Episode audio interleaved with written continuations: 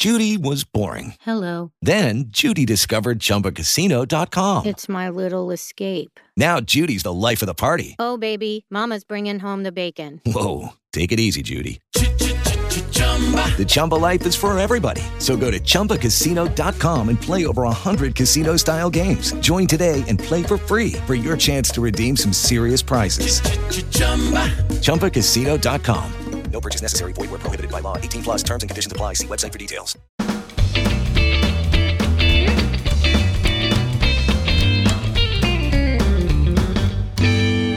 You're listening to the TCB Radio Network. Hello, all you Elvis fans. This is Krista Joy, founder of TCBRadioNetwork.com. And I'm your co host of TCB Radio Network and Elvis tribute artist Peter Alden. Welcome to the TCB Radio Network podcast. Get ready for some Elvis content and news you can use, where it's all Elvis all the time. Interviews with authors, Elvis fan club presidents, artists, musicians, and of course, close personal friends of Elvis Presley, people who knew him, the man himself. Thank you for tuning in. Now sit back, relax, and enjoy. It's time for the TCB Radio Network podcast. Tonight we have a very special guest on the line for you. She's a former girlfriend of Elvis, actress, host, stunt woman, model, beauty and healthcare expert, a public speaker. Mindi Miller was a working actress when she met Elvis in early 1975. She was interested in karate and she performed all of her own movie stunts, exploring spirituality and the Bible, and so she and Elvis had a lot in common.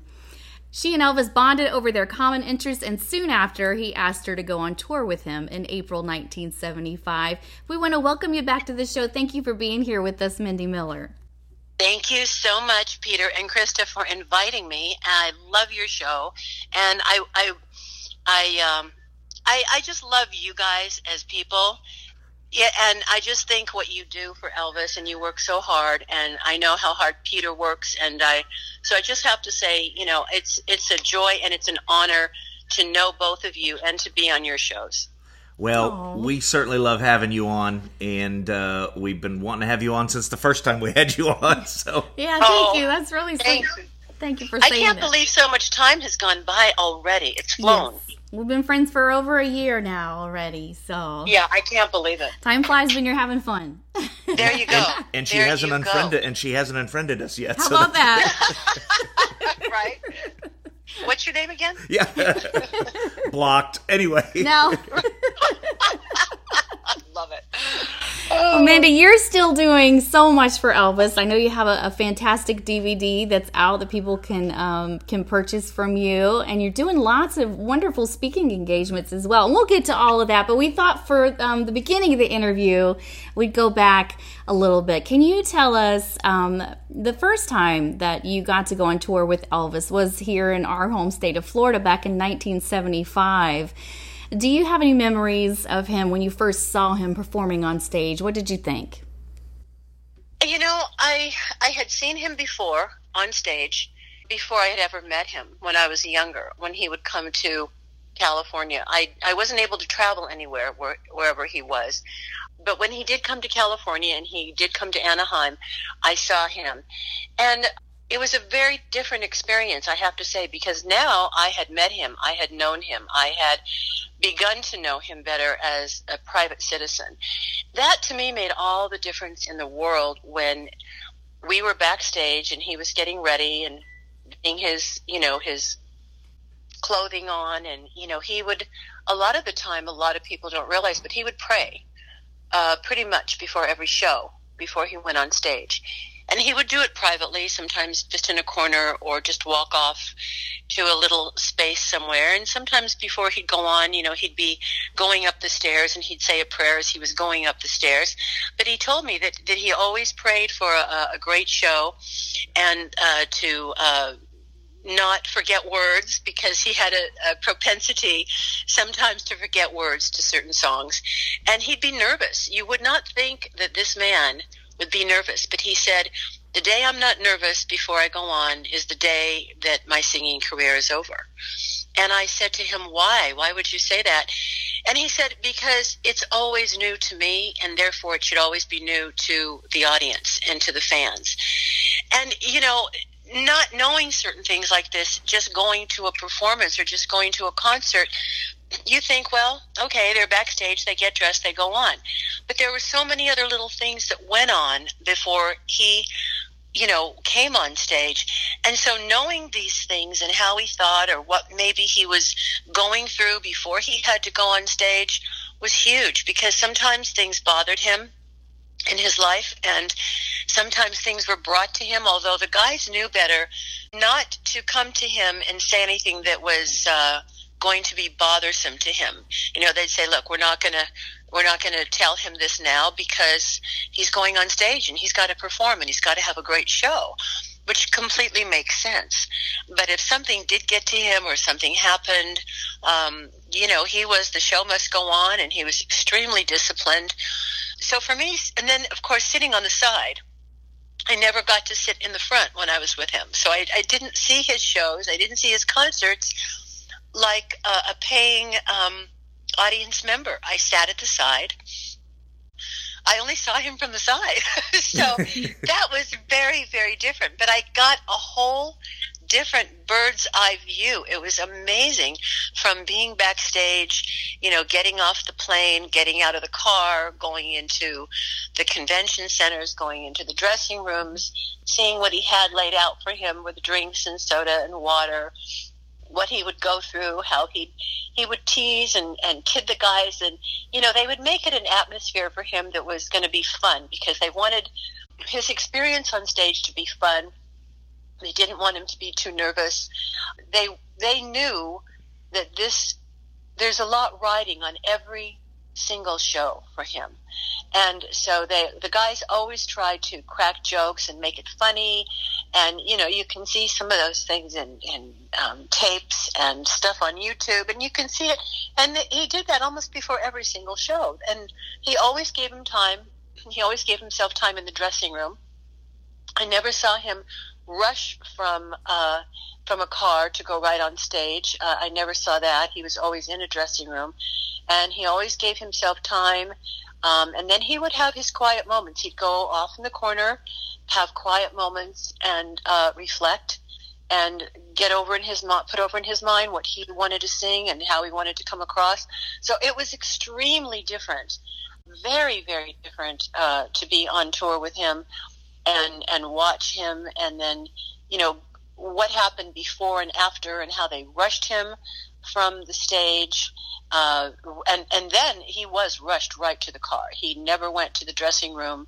Uh, there was no time, and he couldn't see when he came off stage. He was he was so blinded by the lights um, and the flash bulbs and cameras and things, and uh, you know he had glaucoma as it was.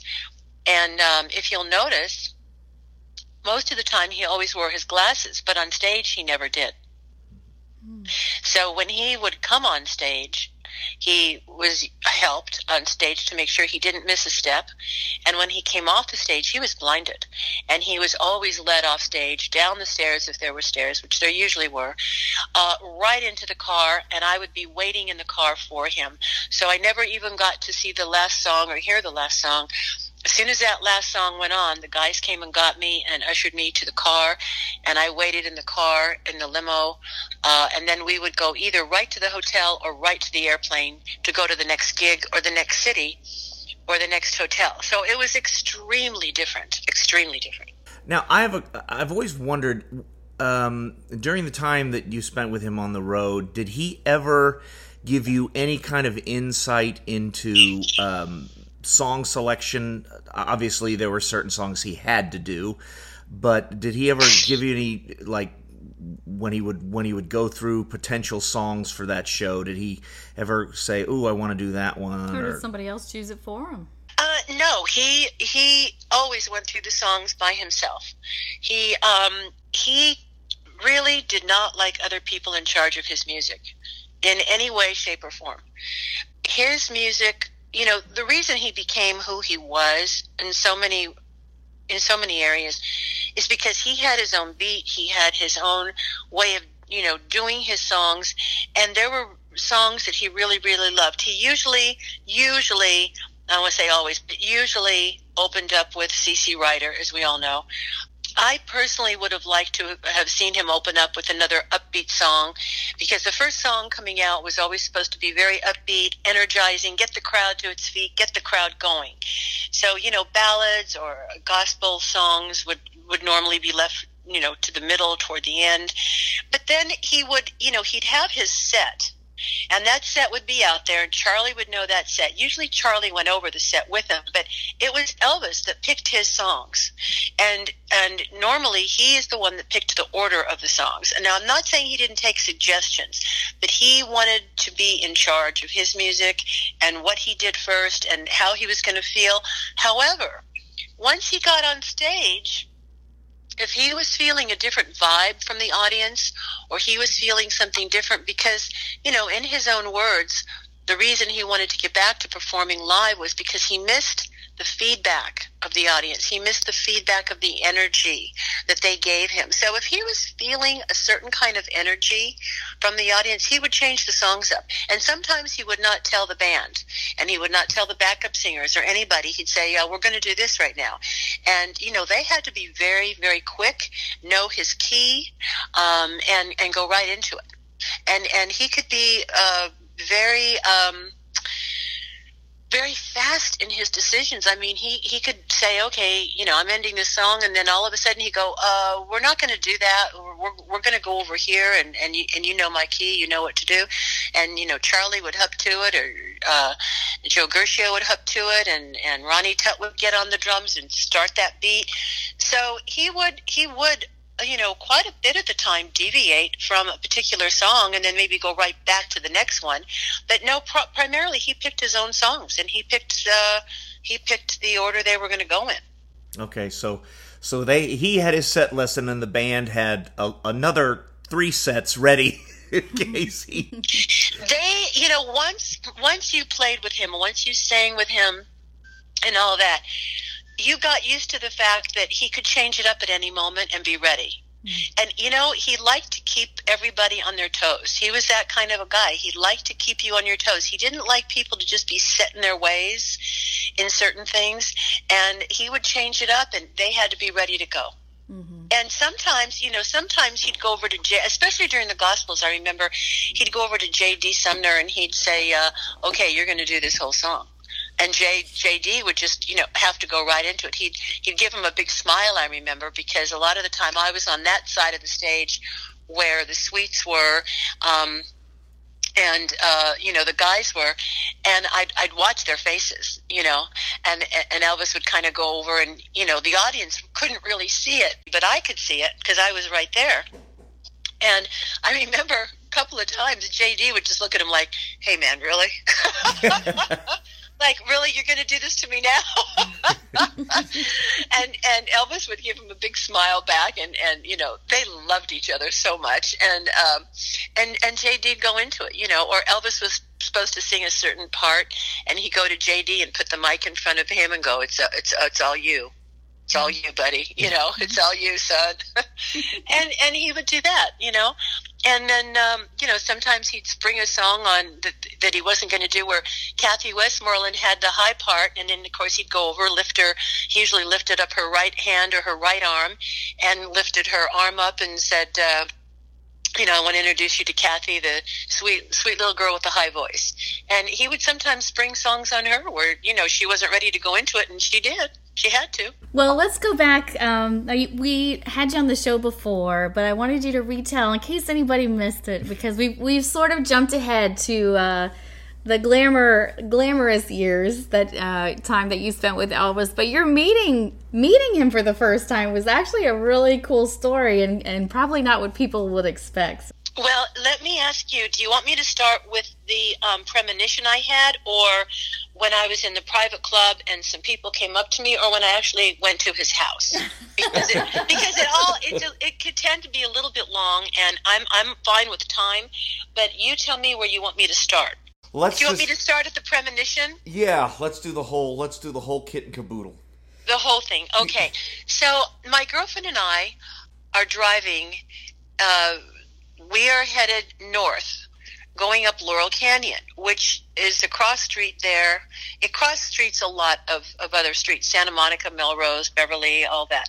But we were headed up going into the San Fernando Valley. And we were in, I think I was, I was in my Jeep. I had a Jeep at the time. I was in my Jeep. And we were stopped at a red light and we were headed north and this beautiful black Stutz um, bear cat or bear hawk was was sitting there in front of us coming in my direction. So you know usually you look at the cars across the intersection and i looked at that car and i turned to my girlfriend. Her name is carol and i said carol i said that is the most beautiful car i'd ever seen. Now it's not a big deal to see cars in la i mean the best of the best are here.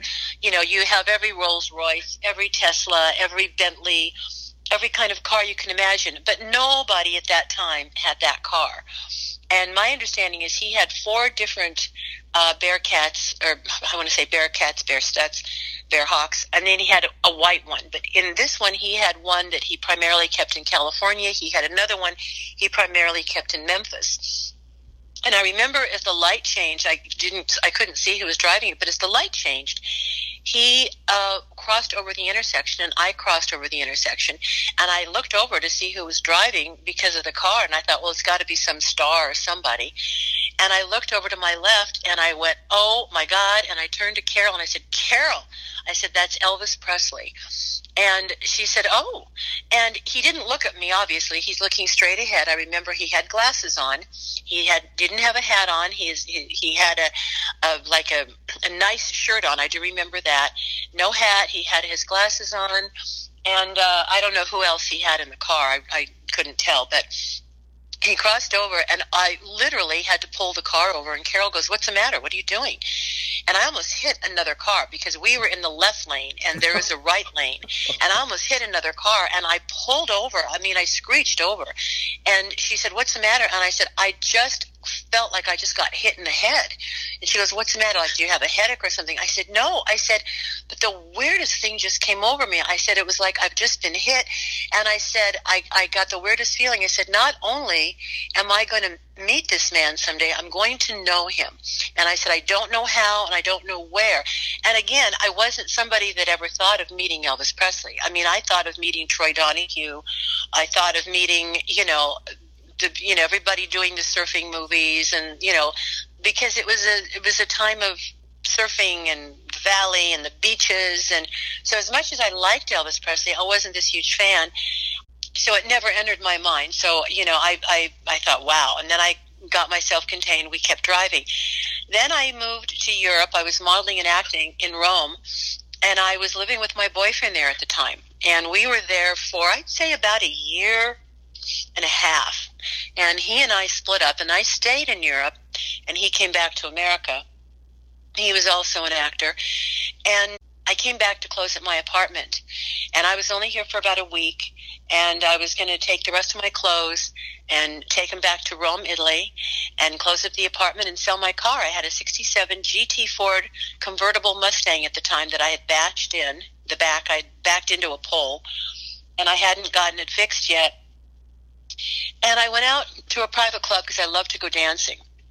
And it was a private club called uh, the Candy Store. It was on Rodeo, and it was very, very famous. A guy named Johnny Von Neumann owned it, and he was the one that started VW. Um, and we had a very famous hairdresser named Gene Shacove at the time, and these two guys owned it. And everybody went in there, from Jacqueline Bisset to all the athletes, all the major actors. So the average guy couldn't get in. But I was young, and um, I guess they found me quasi semi attractive, and they thought, well, she'd be good for the club. Let her in.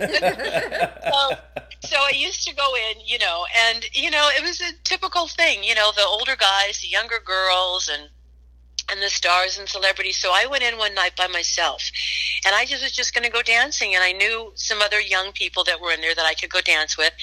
And I was in the club, and a guy came up to me that I knew that ended up knowing the guys in Elvis's group. And he came up to me and he said, "Hey," he said, "Listen, I haven't seen you for a while. Where you been?" I told him I'd been in Europe, and he said, "Well, I'd like to invite you to a party that's going to be this coming weekend." And I said, "Ron," I said very honestly, I said, "I don't have time." I don't have the inclination. I'm packing up. I'm ready. I'm getting ready to move to Europe permanently. And he said, Oh my gosh. He says, Well, he said, Take my number. He said, Give me your number. You might change your mind during the week. And I said, Okay. I said, I probably won't, but whatever. And he called me every single night. And every night he called, he says, So have you thought about the party? And I said, No, I haven't, Ron. It's just a party. And I'm busy packing. I'm trying to sell my car. I have a lot to do. I have a plane on a definite date and time, you know, to take me back to Europe. So I would say about three or four days before I was supposed to leave for Europe, he calls me and he said, Look, he says, you really need to go to this party. And I said, What is so special about this? And I was really getting angry. And he said, Well, he said, I'll tell you something. He said, It's going to be a very special party and it's going to be at Elvis Presley's house. And it still didn't hit me that I had had this um, premonition, uh, you know, like two, two and a half years prior to that. Didn't hit me. And I said, well, I said, who else is going to be there? He said, well, he said, I'm not sure. He said, but it's going to be a very upscale, very classy party, and you should really go. And I thought about it, and then all of a sudden it hit me like the light bulb went on over my head. And I went, Oh my God, that's right. I had the premonition. But they never said Elvis was going to be there. They never said that I was to be his date. They never said there wasn't a party. It was all a ruse to get me there to meet him. And I never knew it. So I got dressed. I went up to the house. I was an hour late. And um, I got up to the house on Monovale and I drove up and this big, huge, long, gorgeous driveway, and I announced myself at the street, and there were no cars in the driveway at all. And I thought, well, this is really weird. I hope I have the right address. But I was 24 at the time. Um, it was March 12th or 13th.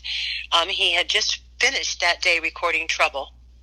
I knocked on the door, and I forget who answered, but they said, Hi, you must be Mindi. And that's when I said, How would they know who I am if it's a big party, you know? So I said, Yes, I am. And they said, Oh, okay, great. Come on in. I went in. The house was completely empty. There was furniture, but there were no people. So I didn't say anything. And I thought, okay, it must be in the back or another room or outside or something. So then he led me into the den which was a huge room. They had the TV going on, and there was no party. There were all these guys, just guys, sitting around on both on each side of the room and then toward the back and they had the TV on and Farrah Fawcett was on doing a Wella Balsam commercial and uh, they sat me down on the couch and it was a long couch with a long um, table uh, coffee table in front of it and they said hi and you're Mindi Miller nice to meet you and how old are you and that's when they started asking me all the questions you know uh, do you have brothers and sisters? Have you ever been married? Do you have kids? Are you religious? Are you a spiritual person? What do you do? We understand you're living in Europe. Um, what did you come back for? I mean, where did you go to school? I mean, everything you could imagine. It was an interview. It was an inquisition. And I thought it's really weird. And that was about an hour. And then a couple of the guys walked out and I found out later they went out to tell Elvis she's okay. And he had been upstairs all this time waiting for me. So me being an hour late, he was not happy about that, which I didn't know at the time. I found that out later. And he had seen me pull up in my car, which was bashed in, and he had seen me get out of the car. So he had been watching upstairs through his through the windows, which I, of course I didn't know. Um, which of course I found out later. they they left and then nobody talked and then all of a sudden I was sitting there and I'm looking at I'm watching the TV and I then I again I felt this like somebody just knocked me over. I mean it was like this hit in the head again. And I thought, my God, you know, am I getting a headache? What's happening? And I felt this presence just permeate the entire room and I didn't know where it was coming from. And all of a sudden, I just looked to my right. Nobody was announced. Nobody said anything. And there he was. He was just standing in the doorway. And he had on his, um, I think, I think, I'm trying to remember clearly. I think he had his, like, his little white tennis hat on. And he had on his uh, sweats. I think they were the ones that were blue and white and the white stripe down the arms and he walked in, he kind of sauntered in, he looked at me, he didn't say a word. Uh, oh, well, he did say a word, I'm sorry. He walked over, and before he walked over to me, he looked at me and he said, Hi, honey. Sorry I'm late, but so were you. And I looked over and I burst into laughter. He started laughing. All the guys started laughing, which broke the ice. And then he sauntered over to the table and came around to my left side, put out his right hand, bent over to, to shake my hand, and he said, Hi, I'm Elvis. And I looked up at him and I put my right hand out. and I said, Hi, I'm Mindi. It's so nice to meet you. And he sat down, and that was the beginning. We never stopped talking. And then after that, he offered me a car. When the first within the first hour, he got out the jewelry box, wanted me to take jewelry, wanted to buy me a car. I said, no, no, no, no, no, nope, not going to happen. now, um, did you ever get a chance to tell him about this premonition that you had the two years before? I never told him, and I thought about it, but you know, I never told him because I didn't want him to think that I had been looking for a way to meet him mm-hmm. or that I had been scheming to meet him. Um, you know, because a lot of fans and a lot of people did. They thought, oh, he's going to be, you know, here, he's going to be there. Let's stand outside and find him and get an autograph and this and that. But I wasn't that kind of a fan. You know, I only had, I think, two records by him. One was um, Wise, was it Wise Men Say? you know, Only Fools Rush In, mm-hmm. and then the Hawaiian Wedding Song. Those were the two. My mom bought me the 45s. That was it. I didn't have an album. I didn't have pictures of him. I didn't dream about him. I didn't think about him. And, you know, I saw him on the Ed Sullivan show when I was five years old. My mom and I were sitting in the den, and Ed Sullivan was huge at the time. And he had his show on every Sunday at 8 o'clock, his variety show and we all we could always count on Ed Sullivan to bring us all the new hot talent. So he brought us the Beatles, and he brought us, you know, he had been he had been promoting Elvis for a long time that he was going to have him on the show. And so, you know, we were glued to the set. My mom was glued, I was glued, but I was barely 5 hmm. And there he was, and he was doing, you know, shake, rattle, and rolling, and doing all his stuff. And I remember looking at him, but being five years old, I didn't have this kind of high school crush or, you know, a teen crush on him. I wasn't, you know, the hormones were not in effect at that point. so right. being, being five years old, I was just, oh, you know, he's really fun, mom. He's really good. You know, mm-hmm. I didn't think any more about it. But then as I got older, I think I was about 12 or 13, and he did, you know, um, the Hawaiian wedding song and because my we because I had grown up in Hawaii the first four and a half years of my life, and I loved Hawaii. I wanted to have that song, and uh, of course later I found out that he loved Hawaii too. So again, I didn't want to tell him about the premonition because I thought that maybe he would think that I had been looking for a way to meet him or something, and he did not date fans. He, you know, if he had fans and he felt you were a really good fan and honorable to him and respectful of him, he would invite you into the house or any one of the houses. A lot of people that we know, you know, became friendly with him. Sandy K. Stevens, Sandy Miller, um, a lot of people became friendly with him and some of the entourage. But you know, by the time I met him, I'd been in show business a long time you know, I started when I was like 12 years old doing children's theater. So I knew that you didn't say certain things to to actors and singers and people in the entertainment industry. You didn't want to get their heads thinking. You know, they don't want to think that you that you are um, following them or that you are um, what's the word I'm looking for when Stalking. you um, you're sco- you're scoping them out. You know what I mean? Or you're trying to place yourself in a in a in a place where somebody would introduce you. It was never like that, not at all. So this just you know this was all very innocent. It was all. Uh, quite a shock to me but you know again i was much older for my age mm-hmm. so um, I never, I never told him. I never did. Never said a word. So this was this was his house out his house out in California. Yeah, I want to say uh, 144 Monovale. And at the time, my apartment was only 15 minutes away. Wow. You know, I literally stayed there all night. He put on a karate exhibition with the guys.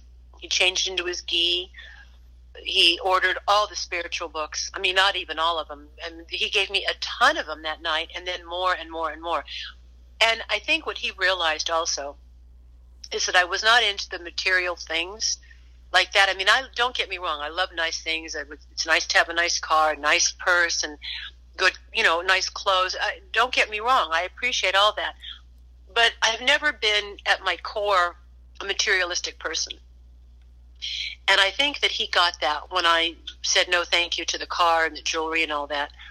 And when he said to the guys, I want you to get this, this, and this, I didn't know that they were for me. I thought he was just expecting spiritual books. So my eyes didn't really light up or anything. And he didn't say they were going to be for me. Hmm. And then when when um, Al opened the door and brought in these books, that's when Elvis did it like a presentation. And he said, uh, "Honey," he said, "you you won't take the jewelry, you won't take the car." He goes, "What will you take?" And um, I didn't say anything. He said, uh, "He says, I hope you'll take these." He said, I think you're a very spiritual young lady. He said, I can see you're already on the path. And he said, if you will allow me, we will study together. And uh, he said, we're all teachers. And he said, and we're all students. And he said, you can be my teacher and I'll be your teacher and we'll be each other's students. He said, you have a great insight for someone so young. And when I left that night, I remember Dave Stanley coming downstairs saying, Elvis really, really likes you and he wants to see you tomorrow night. And one of the things he said to me that I'll never forget, he said, he loves the fact that you are so spiritual. And I said, really? And he said, yeah. I said, well, I've been like this my whole life. He said, yeah, but he says, you don't know Elvis. He says, but you have to understand, he said, that's his biggest thing. And he said, and he said, not a lot of people connect with him on that level. Hmm. He said, so that's a big deal for him. And, and I remember David telling me that. I'll never, ever forget it. It stuck in my mind. And I, and I, I realize now, after all these years and after having spent time with him, got to know him, that that was who he was. Essentially, that's who he was. And that was his id. That was the essence of who Elvis Presley was. And uh, to me, really shows me so much about him is his insight into people he could read people so well and very, very quickly. And he could tell that, you know, those things didn't matter to me. And it's like I've said to people, I've sold the car. I don't have the dress I wore to his funeral. I wish I did, or the shoes. I should have kept them, but I didn't. Because I don't think in those terms. I never thought about, you know, selling the dress or selling the shoes or saying I wore this to Elvis Presley's, you know, funeral. Mm-hmm. I, I never have thought that way. Yeah. Uh, it doesn't enter my mind. I, I believe truly that he picked up on that and said, she'll like the books. Mm-hmm. And the books are everything to me. They, they are not out of my sight. And when I take them on tour, they don't leave my purse. They don't leave my lap. If I, I don't even leave them in the hotel room. If I go out to dinner with an event and the people are taking me out for the events, they're with me. Mm-hmm. I don't trust it. I, it's not because I can't get the, those books again. Some of them are out of print, and you can't not you cannot get them but the fact that he gave them to me mm-hmm. and the way he presented them to me and the fact that he wanted me to have them to study with him and underlined in them and you know that to me is much bigger than getting a TCB or a TLC or a car or the jewelry or any of it because that's him that's the id of who he is you know you're listening to the TCB Radio Network podcast where we're celebrating the life and memory of Elvis Presley. Hello, friends. This is Elvis Presley.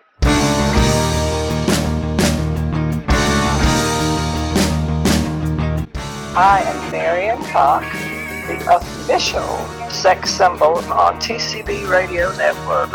This is Mindi Miller. This is Ray Walker from the Jordanaires. This is Elvis's Speedway co-star Victoria Paige Meyerink. This is Cynthia Peppers from Kissing Cousins. This is Zoey Goto, author of Elvis Style from Zoot Suits to Jumpsuits. This is Don Wilson, and if you're looking for Elvis, you're in the right place. TCB Radio Network. Where it's all about Elvis. Everything is about Elvis. It is all about Elvis. All Elvis, all the time. If you want to listen to something really stylish, listen to tcbradionetwork.com. You can't do any better than that, so stay with us. People who know Elvis know about TCB Radio Network, where it's all Elvis all the time. Thank you very much. It's a pleasure to be here, sir. Hi, everybody. I'm Krista Joy, and I want to let you know that tonight's show is co hosted and sponsored by PeterAldenEntertainment.com and PeterAldenLive.com. Peter Alden is a classically trained vocalist with a voice like velvet who performs everything from country to pop while specializing in the golden era of rock and roll. Based in Orlando, Florida, but able to travel all over the world, he can come to you. Please support TCB Radio Network by hiring Peter Alden for musical entertainment or to MC at your next event. Follow us on Facebook and Instagram at Peter Alden Fans. Yeah, definitely such such a spiritual side to him, and I know that um, that's something that he and Larry Geller discussed a lot as well. They they the spiritual side. Probably you're probably the only person other than Larry Geller that that discussed all these things with him so in depth. Now, I know you you know Larry Geller, correct? I do, and I adore Larry. I love Larry. Yeah, thank I, God, Larry, because that was Elvis's sal- salvation during times in his life where he really needed someone to talk to, uh, because he wasn't always here in LA, and he couldn't always go to the Mahatma Mother, um, which he would go to, and he would go to her alone. He would get on his motorcycle or drive and go see her. One of the last times, just several months ago, when I went to the um, Shrine Center, uh, where he got a lot of his books, where I now get a lot of my books, and he prayed and he studied he would go to the Mahatma Mother and um, he would go to her house and they would pray together and uh, she would teach him. And uh, that was extremely privy only to him. Hmm. And then he would share that with me. And I'm thinking, how many people got to share that with him? Yeah. I know Larry did. And Larry may have gone with him, but not a lot of other people got to share that side of him that deeply. Do you know what I mean? Mm-hmm. Well, sadly, I don't think there were a lot of people that were interested in that side, and which is very sad. And I think so when somebody finally was, he grasped onto them. Mm-hmm. That's that's exactly right. He did, and um, he got flack for it. He got flack for it from the ex-wife. He got flack for it from the colonel, from some of the guys in the group. I think that a lot of them, I'm not putting any of them down but they may have had a different belief system. You know. Maybe they had a religious belief that did not allow them to go in more of an esoteric direction. Mm-hmm. And Elvis was a dreamer. He dreamt as a little boy. When you see his costumes on stage, so much of that was not only from Liberace, but was from the fact that you know he used to I forget the character's name, but in the comic book he had a character that he really loved and he had a cape. Yeah, it was uh, Captain Marvel Jr. Yeah, okay. I, I wanted to say the Marvel comic books, but I wasn't sure if it was Captain Marvel. But a lot of what he designed in his life came from his childhood. And he took that with him in his stage presence. He took that with him in his costumes. He took that with him in the way that he dressed. He was living his dream. That was his dream. He, and he wanted to live it. And he was always a very curious, young man, uh, and even as a boy, he told me, and he would always read. He was reading voraciously. There was never a time I would come into the room or anywhere where he wasn't reading. I mean, if he'd go to his bathroom, it wouldn't be just to take a shower. He'd go take a shower and he'd be in there for an hour and a half reading. Mm-hmm. I mean, the man loved to read. And sometimes, even though he would, you know, we would be alone in the bedroom, especially at Graceland, he still needed his own time and he knew it. And he'd say, you know, I'll be out in a little while. And I'd say, don't worry, you take your time, you do what you need to do. But I knew he was reading in there. He was very concerned about having his own solitude. He knew that every living person needed that because he would say, you know, you don't hear God speak to you unless you're quiet. And and you, you know we meditated a lot. We, he loved to meditate, sit cross-legged. We'd meditate in the hotel rooms. We'd meditate on his big bed in Graceland, and it was freezing in his bedroom. His bedroom was so cold, and so I'd wear like double pajamas and a robe. He'd say, like, honey, don't you think you have too many clothes on? I say, but E, it's freezing in here, you know. but anyway, you know, so he'd be he'd be sitting there in his pajamas, cross-legged and I'd be with the pajamas and the robe and the socks and the slippers, and we'd be cross-legged meditating and praying. and um, Christ light, Christ love, you know, and he really needed that to himself. He needed that. And there was really nobody else. And once Larry Geller kind of left the scene for a while, um, he was searching. Hmm. He was searching for it. And he always believed in um, esoteric psychologies. It was he was the most fascinating man in that respect, and that's you know that's the part of him that I like to share because it's like I've said to people, there are books upon books. You can find out what day he wore what jumpsuit. Mm-hmm. It's no big deal, but that is not in essence who he was. And I say to people, what is it that you love about Elvis? And some people will say, well, I love his music. I love the way he dressed. I love this and that. And then other people will say that he was so generous, that he loved his mother, and that he was spiritual. And they'll say that, but they won't know how he believed or what he wanted his audiences or his fan base to know. And and that's what makes me sad and that's those are the things that have not really been shared during his legacy. And and that's what saddens me and I would like to impart on his fans, because they're not my fans, they're his fans. I would like to be able to impart some of who he was that I'm able to share, of the things that he would approve of to his fans, because that's what he wanted them to know. And rest my mother's soul, I have no reason to lie about that. He told me many times that these are the things he wanted his fans to know about him. And he had no way of sharing it with him, with them on a global, on a global um, stage mm-hmm. because he was up there singing. Do you know what I mean? So he can't administer to every single person how he feels and what he wants them to know, which is why I now do my daily devotions from one of the books he loved. Um, and this was actually um, one of the Mahatma's books. And this is one of the books I'm looking for. Um, it's here at the Self Realization uh, Fellowship Center from the Paramahansa Yogananda and it's been put into spiritual diary that gives you it gives you daily devotions. So i, I do the daily devotions from jesus always and also from the spiritual di- diary from the yoganda yogandananda and and these are these are what elvis believed and he would get up every morning and read all these things and read before he go on stage pray before he went on stage.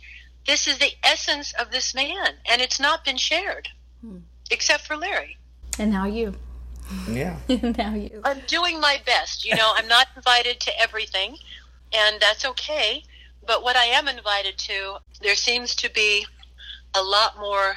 Uh, the event planners are telling me that they are getting more interested in this, and that they that the fans that buy their tickets um, in their cities and states and countries are getting more into it. They want to know more who the man is. Yeah. That you can only know so much about a jumpsuit. Right. You know, Bill Bill Belew made them, and he had them in this color and that color, and you know they had a slant to the cuff and a slant to the to the to the cuff of the pant and the, to the wrist, and there's only so much you can. And then what?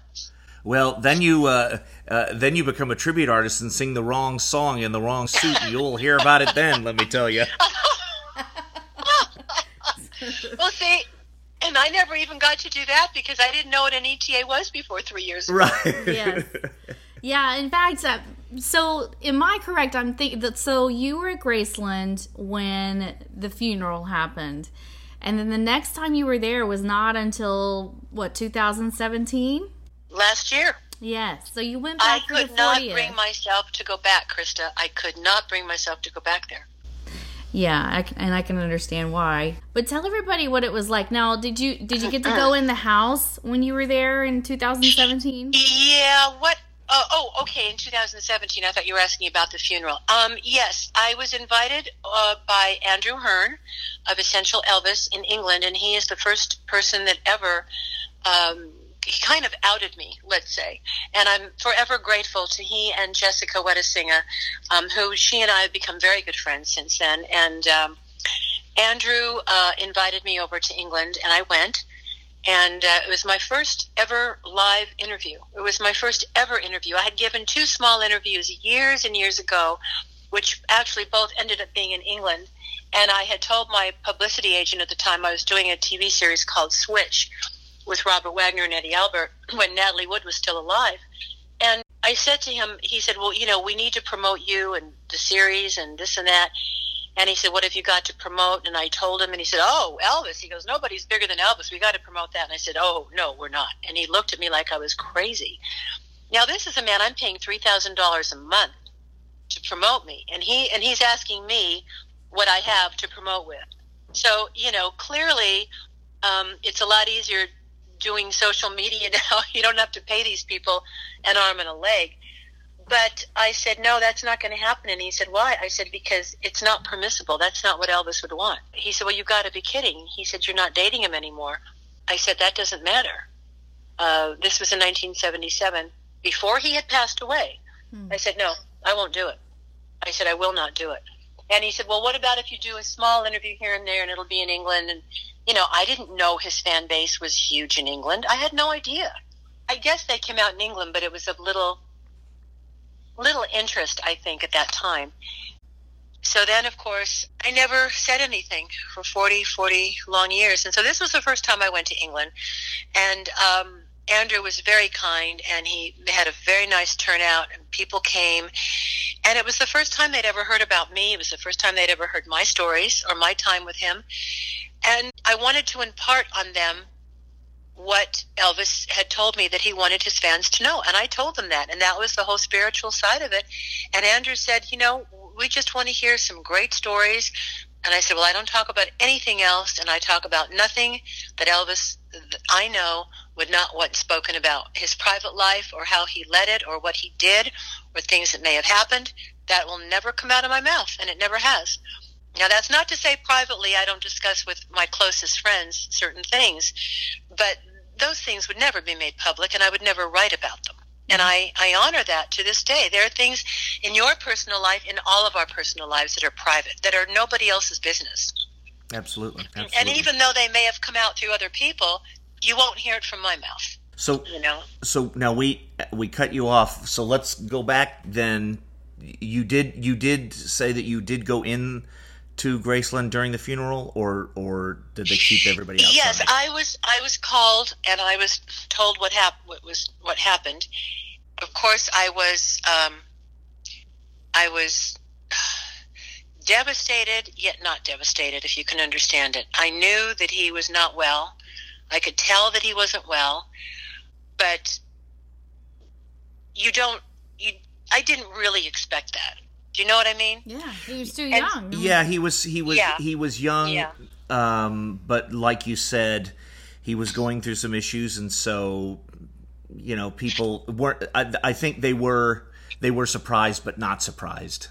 Well, you know, here's the thing. He was so strong. And during any illnesses he had, he always bounced back.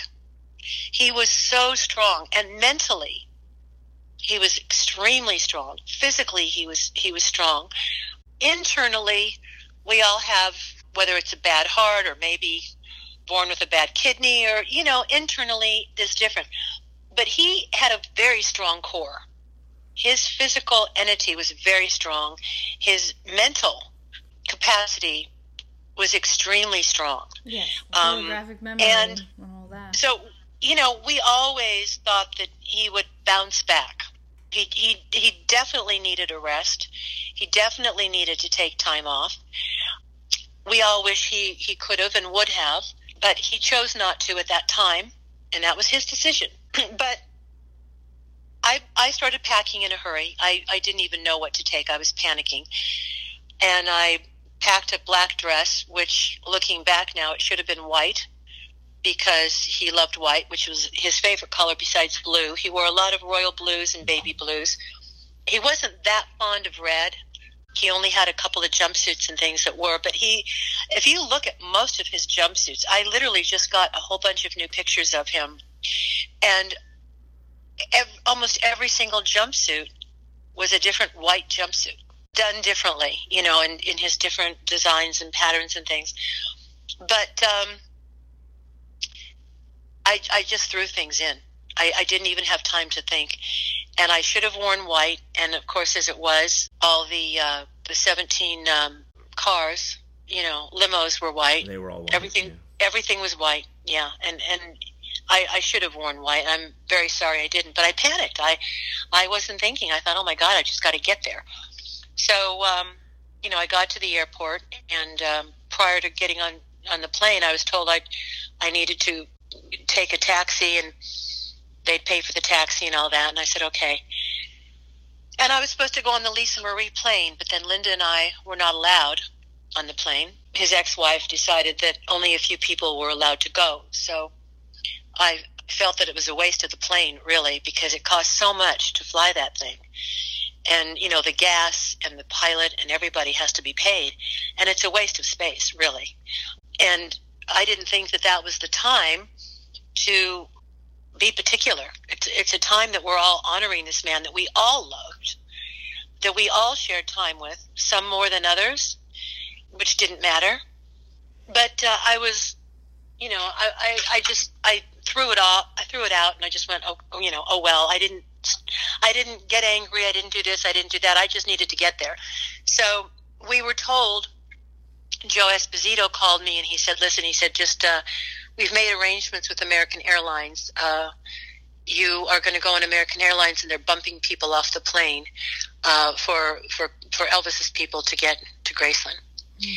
So I got to Graceland, and one of the guys picked me up at the airport, took me to the took me took me not even directly to the hotel, uh, took me straight to Graceland, and it was a shock. It was an absolute shock. The streets were just lined and lined and lined, and helicopters were overhead, and police and any kind of enforcement, any kind of law enforcement you can think of was there. And uh, by the time I got there, it was it was night. It was nighttime.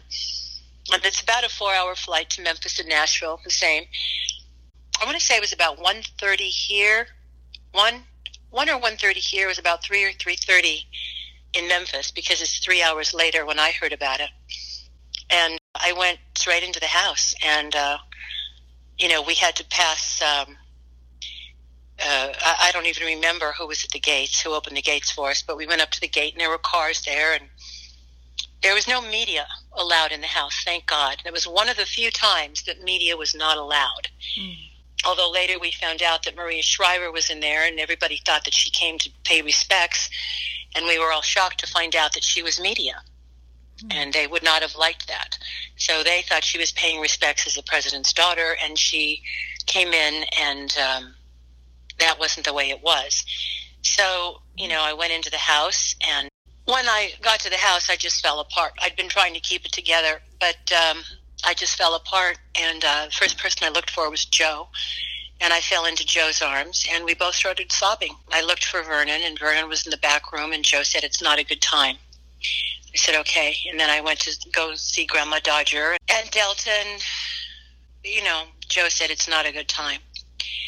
So he said, you know, you'll you'll have your moments, but um, there's going to be a time for all of this in the next, you know, couple, two, three days. So I went and said hi to other people and hugged them, and people were crying and people were talking, and it was just an, a whole evening of disbelief. And um, I don't think that he was laying in state at that point. I believe they brought him back the next morning. I, I don't remember. I don't remember. Um, I don't remember if I saw him that night or not. I may have. I'm trying, but I would, I would, I would need to go into the books and see what time they picked him up from um, the hospital or the, you know, um, where they prepared his body and brought him back. Um, I would need to look that up because I want to say that I went in to the music room, which is where he was laying in state, and saw him, but I don't remember if it was that night or the next morning. But I went back many, many times to see him during the course of the days and the course of staying there throughout the day and the evening, you know, to say final goodbyes and things. You know, nobody's really talked a lot about that, but that's okay. But, you know, so many years later, you think back on these things, and it's that's why it was very tough for me to go back into that house because it's not like I was there. I mean, I was there during happy times and I was there for the funeral.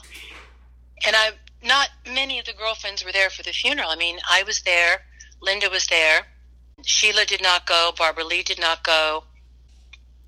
I'm trying to think who else was there. Ann-Margret was there. But it was really, when you stop and consider all the people that he knew, there were quite a few people that really were not invited. Mm-hmm. You know, I mean, a lot of people went to the public funeral, and I mean, pretty much, I think anybody could go as long as there was room outside, because there were chairs outside during the service at uh, Forest Hills. But you had to really be invited to come into the house, you know, and stay there. So I, this is why I didn't go back for all those years. I couldn't bear, I couldn't bear it because my last memories of that house were, was it was him, was the funeral. Mm-hmm. It's not like I went there on a happy occasion and didn't see him for a while and didn't go back. Right. Do you know what I mean? Right. Yeah. This mm-hmm. this was a whole other scenario of of walking into that house, remembering. So it was very difficult for me to go last year, and I was really numb. I thought I would burst into tears. I, I really thought I would lose it, but I was so numb that I couldn't even cry. I was just numb when I walked into the house, and you know there were tourists there and all that. So I kind of really had to keep my cool. And they took pictures outside the house for for Andrew's book and things like that, and all over the estate, and you know, in the back by the pasture with the horses and things. But I had not seen his resting place because when I left him was at Forest Hills. Yeah. And then right. two months later, they moved him to his meditation garden, which, as we all know now, was built after the self-realization shrine that he loves so much. Mm-hmm.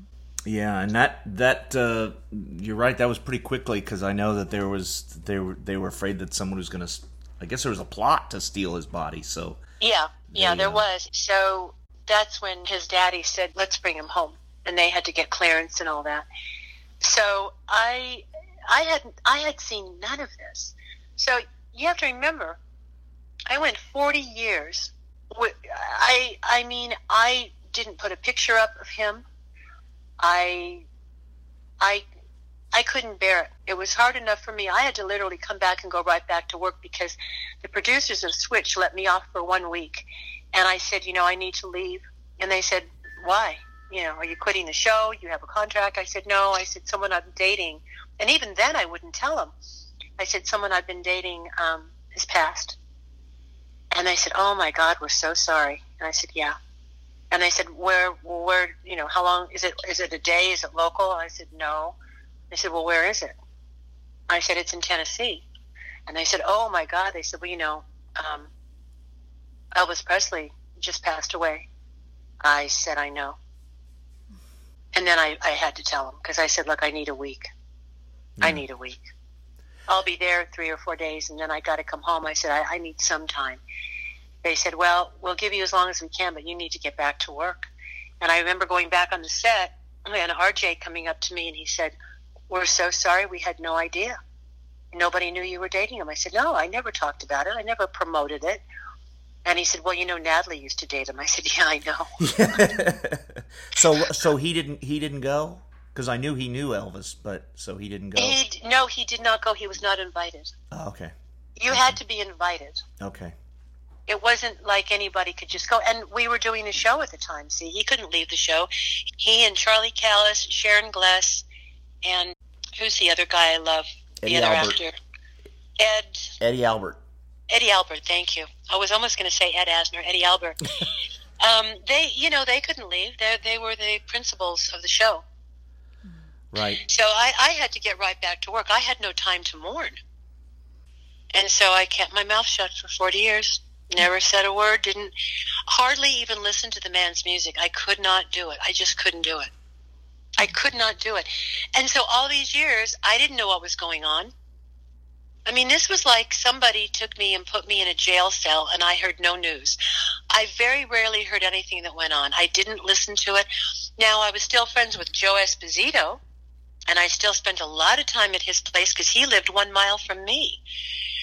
But, you know, other than him, I didn't talk about it with anybody. But he needed to talk. You know, I needed to talk. But you're in the same circle. You can talk. Mm-hmm. I can't just go out and talk to my girlfriends or talk to somebody in the general public about it. Mm-hmm. Yeah. So, like I said, I kept myself out of it for all these years. I didn't know what was going on at Graceland. I didn't know. I, I, I, I, um, I really didn't even want to know. I was so despondent for so long and then of course somebody else put me on Facebook, and then that then it all happened. So it's all still been very new to me, and I've learned a lot in three years. Yeah, yeah. It's actually three years this month that I that, that you know I first came out on Facebook. Wow. Amazing. Thanks for listening to part one of this interview. Tune in this Wednesday for the exciting conclusion. Don't forget to subscribe to TCB Radio Network on iTunes, Google Podcasts, Spotify, Breaker, Pocket Cast, Radio Public, Stitcher, or your favorite podcast platform. By subscribing, you'll get a notification as soon as our latest episode drops. While you're at it, please rate us with a five star review. This will help other Elvis fans find our show. Also, this just in, you can now subscribe to our podcast episodes on YouTube. We also have a YouTube channel that includes archived episodes of our Facebook Live broadcasts and more. You can find links to this and so much more at tcbradionetwork.com. We'd also like to thank Lee Douglas of Old Time Rock and Roll, always found at www.oldtimernr.com, for converting our show to iTunes. We appreciate you, Lee. Be sure to check out Lee's fantastic site and listen to his weekly shows, all oldies music with no commercials. TCB Radio Network is strictly a fan publication, not affiliated in any way with Elvis Presley Enterprises or any of its affiliates or subsidiaries. Please visit us online at tcbradionetwork.com. All trademarks, product names, company names, and logos mentioned are the properties of their respective owners. All opinions stated within do not necessarily reflect the opinions of anyone else, and certainly not Elvis Presley Enterprises. Still the King, our theme song for TCB Radio Network podcast, was written by Shane Douglas, produced by Terry Fullwider at Blue Spot Studios, and performed by Peter Alden and his band Crown Electric Company, featuring David Fontana, son of Elvis Presley's original drummer DJ Fontana, on drums. Presley is still the king. Well, he's still the king. That's alright. Man, he sure could sing. That's alright. Still the king. The original superstar, burning up, rocking hard, the one and only rock and roll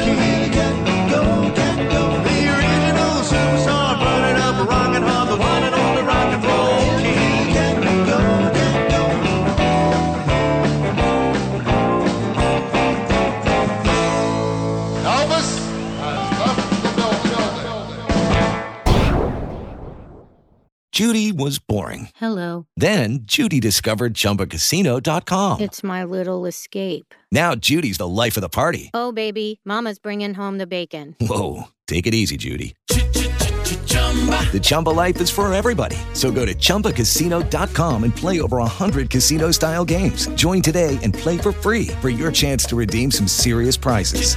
chumba ChumbaCasino.com. No purchase necessary. Void where prohibited by law. 18 plus terms and conditions apply. See website for details.